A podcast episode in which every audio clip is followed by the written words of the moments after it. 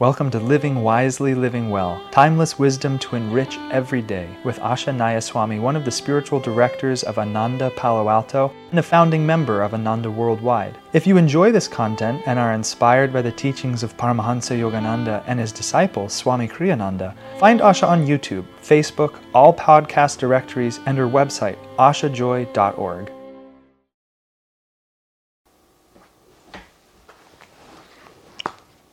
Living Wisely, Living Well, May 11th. Indigo implies pure feelings and the love of beauty in all its manifestations. Choose this color to deepen your love for others and for God, as well as your appreciation for everything good in life. Indigo has its negative aspects, however, especially for those whose emotions take them downward. Don't let indigo generate in you attitudes of rejection or withdrawal. So you see, that's the two opposites. Indigo stimulates love in all its manifestations. And so, if we're going to go the opposite direction with it, we all just want to reject and to withdraw. Indigo is, has long been considered to be um, a, a, color of a very, very high vibration. And it's um, when Swami Kriyananda had his aura picture taken, which I think I mentioned somewhere when I was talking about these colors in some of the previous days, in Australia, um, uh, an aura photographer, he was all this beautiful indigo blue. It wasn't sky blue or, or bright blue, it was this really deep indigo blue. And the favorite color that Swamiji always wore his, practically his favorite shirt before the Nayaswami order started was this indigo blue silk shirt.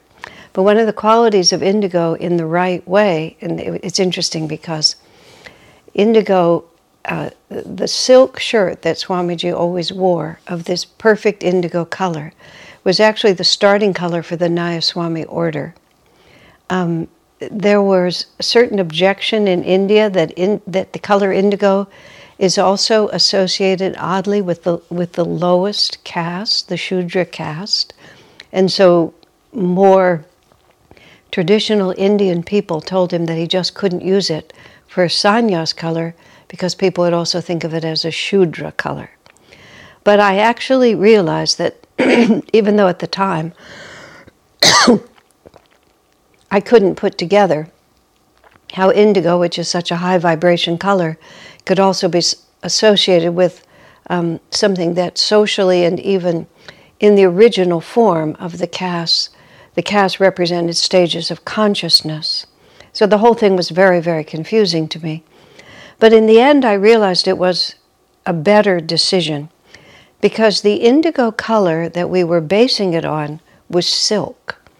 And because it was silk, it was a particular luminous silk. So instead of absorbing light, as a dark color can often do, as an intense color can often do, because it was silk, it reflected that light back. So, so it was like a, it was a dynamic shade of indigo because light was coming off of it. When I started dyeing or buying other things that were in exactly the same pigment, but the color, it felt more like a withdrawal or a rejection than a very, um, than a standing forward in an expansive way. I think Divine Mother, as I, I mentioned when I was talking about the color blue, I'm wearing more of an indigo today. Um, when I was, for those of you who are watching online, most of you are listening to a podcast. But the, the clear blue that ended up being the Nayaswami blue for the new renunciate order has no black in it. It just has no darkening quality. It's just blue straight through. Now, of course, every color, when it's animated by light, has no black in it. It's just perfectly clear like that. But indigo being, like many things, a high vibration, whenever you increase the energy of anything, especially when you increase the, what, what, what I call it, but just the wavelength, the power, I don't mean wavelength from a scientific point of view, but the intensity of what's at stake. And when you get to a higher vibration of things, there's more energy going out and what that going through it. And what that means, think of it like this. I, I had a friend who I've known for many years, and I've um, been able to walk the path with her as she has gradually expanded herself into a greater understanding of spiritual life. And when she first began, which was decades ago now, living in community, she'd always lived on her own and she'd always basically been in control of her own energy field. And so, whenever the energy field got more than she could deal with comfortably with the level of consciousness, she had, she was able simply to withdraw. And see, this is what happens to people sometimes if they, even if they're serious on the spiritual path, but hold themselves back from satsang. Satsang means company of truth, but what it really means more is the company of truth seekers. Satsang is to be with kindred spirits who are on the spiritual path with you. Satsang is vitally important for spiritual growth because if we are always in control of our own energy field, there is a natural inclination to stay within what makes us comfortable. And when we're in satsang, when we're constantly with those who are also serious on the, on the spiritual path, and maybe putting out many of them a higher, stronger, or more forceful vibration than we ourselves have, we can get caught up into that and whatever wobble there is, you might say, if, if you think of a, a, a, a, a disc spinning like this, like a phonograph record used to spin in that way, it had to be balanced and then it would spin properly. If the turntable was unbalanced or if there was a warp in the record, it would get very um, wonky like this. And so when we move into an energy field, even if it's an energy field we are trying to grow into, but that energy field is, is moving, is radiating at a force field that is stronger than the one that we're accustomed to, two things will happen. We'll either get drawn into that higher energy field and raise our own energy to meet it, or else we'll get spun out from it. You know, just like you get flung off a wheel if you're not um, uh, secure on it. Like uh, we used to have those merry-go-rounds as children. And you would push it and push it, and it would spin and spin, and then you'd jump on, and there would be this tremendous force trying to pull you off of it. Not people, but just the force of the spinning wheel. And you'd have to cling to it. In fact, the closer you crawled to the center, the more stable it was. The more you were on the edge, the more inclined you were to sort of be blown off. So, depending on your temperament, there are, of course, many who like to be at the very edge, even half off, just clinging so that they could feel that pull. But this is what happens to us. So, even something like the color of indigo, which represents this higher vibration, it's also it's a more demanding vibration. And not everybody feels comfortable you know, wearing these strong blue colors. Saturn, uh, blue also represents the planet Saturn. And Saturn is sometimes in astrology, um, is considered somewhat of a, a, not necessarily your best friend because Saturn is disciplining, Saturn is forcing focus, Saturn is, Saturn is eliminating that which is superfluous. If one is deeply committed to, to personal transformation, then Saturn is a very good friend because he's, he's always asking us what is true, what is real, you know, what is my goal in life, how am I going to get there, what can be cast aside as merely a distracting and superfluous. But if we're, if we're resisting the powers of concentration and the powers of growth, we tend to feel all that is some kind of a confinement or a punishment. But in fact, when our powers are concentrated, it's like a flashlight becomes a laser. And a flashlight illuminates, has a certain uh, power to illuminate, but a laser, you know, has, has a force that in a flashlight is just being dissipated. So when we move even from blue, which is the color of the sky and the color of the sea, and then we move into indigo, what we're moving into is we're moving into this ever more focused this deeper, this deeper, more dynamic um, command for our lives. And so it, it has a purity to it that, that lifts up, lifts us into universal love. This is, this is the color we move into in the spiritual eye. The spiritual eye is not a light blue. The spiritual eye is a, is a deep indigo. And we speak of it as a, a blue field, but it's really an indigo field because we, we sort of start on the edge of blue, but then we have to go deeper into the indigo before we see it. And sometimes uh, Krishna is conveyed as a beautiful light blue, but it's the indigo that is really the color of the Christ consciousness. And you know, these are colors. Again, this, this is I was saying earlier. We can we can play with these colors in the sense of experiment is what I mean by play with them. We can experiment with them. We can bring the color indigo into our life. We can wrap ourselves in indigo.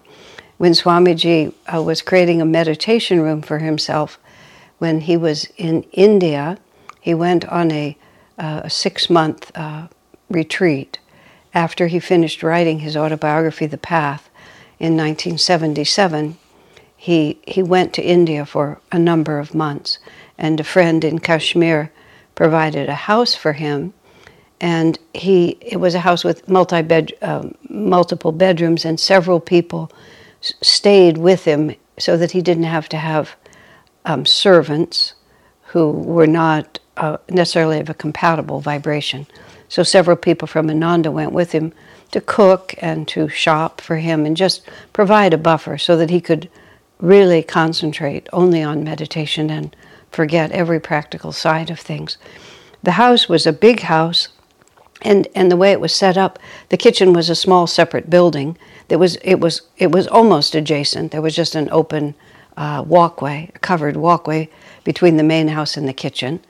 Um, and then, but Swami took the kitchen area and cleaned it out completely and made it for himself a temple.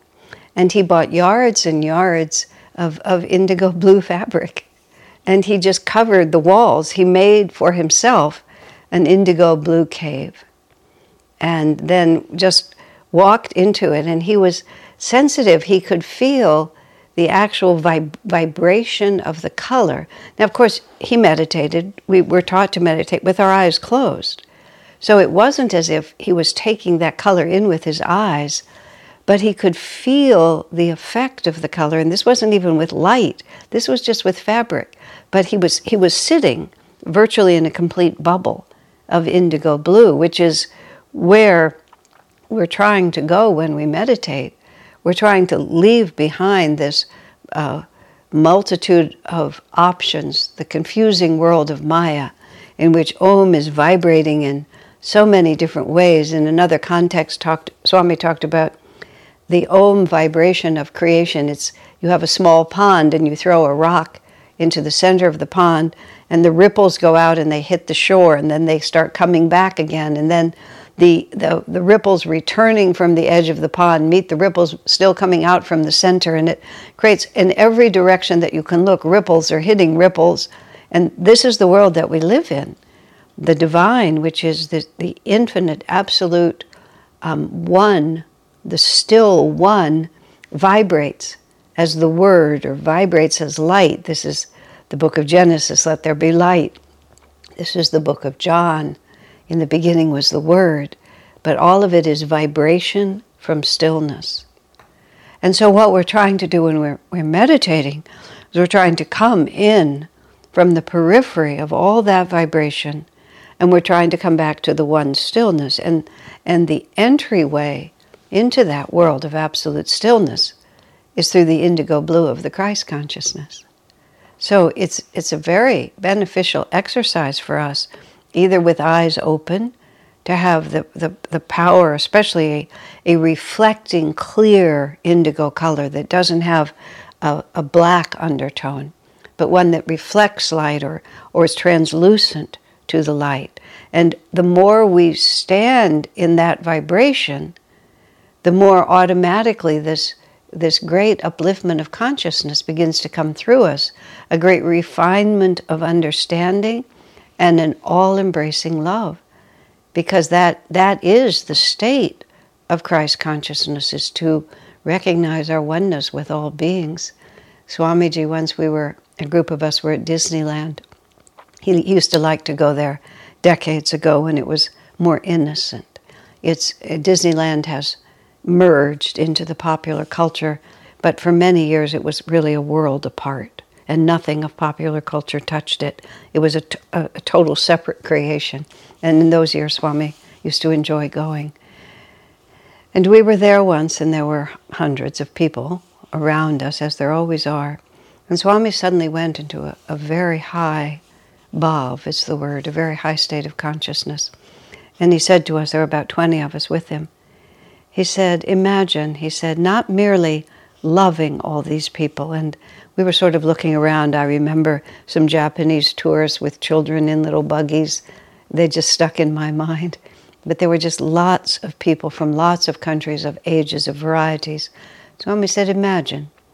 He said, not merely loving all these people, but being all these people, knowing that we are one in the presence of God. We are not, not one unified, but we are literally all manifestations of the same Spirit. We are literally one. Swami said that was Master's consciousness. That's the state of a Master, is that he is as much in everyone as he is in himself. And in that moment, we all felt so inspired. We just sat down on the sidewalk and meditated for about half an hour. And uh, half an hour later, we were waiting for the parade to start, and the crowd had filled in around us, and the sound of the parade drew us out. That's the color of indigo. That's where we're trying to be. So let us now hear what Swami says again. Indigo implies pure feelings and the love of beauty in all its manifestations. Choose this color to deepen your love for others and for God as well as your appreciation for everything good in life. Indigo has its negative aspects, however, especially for those whose emotions take them downward. Don't let indigo generate in you attitudes of rejection or withdrawal. God bless you, my friends.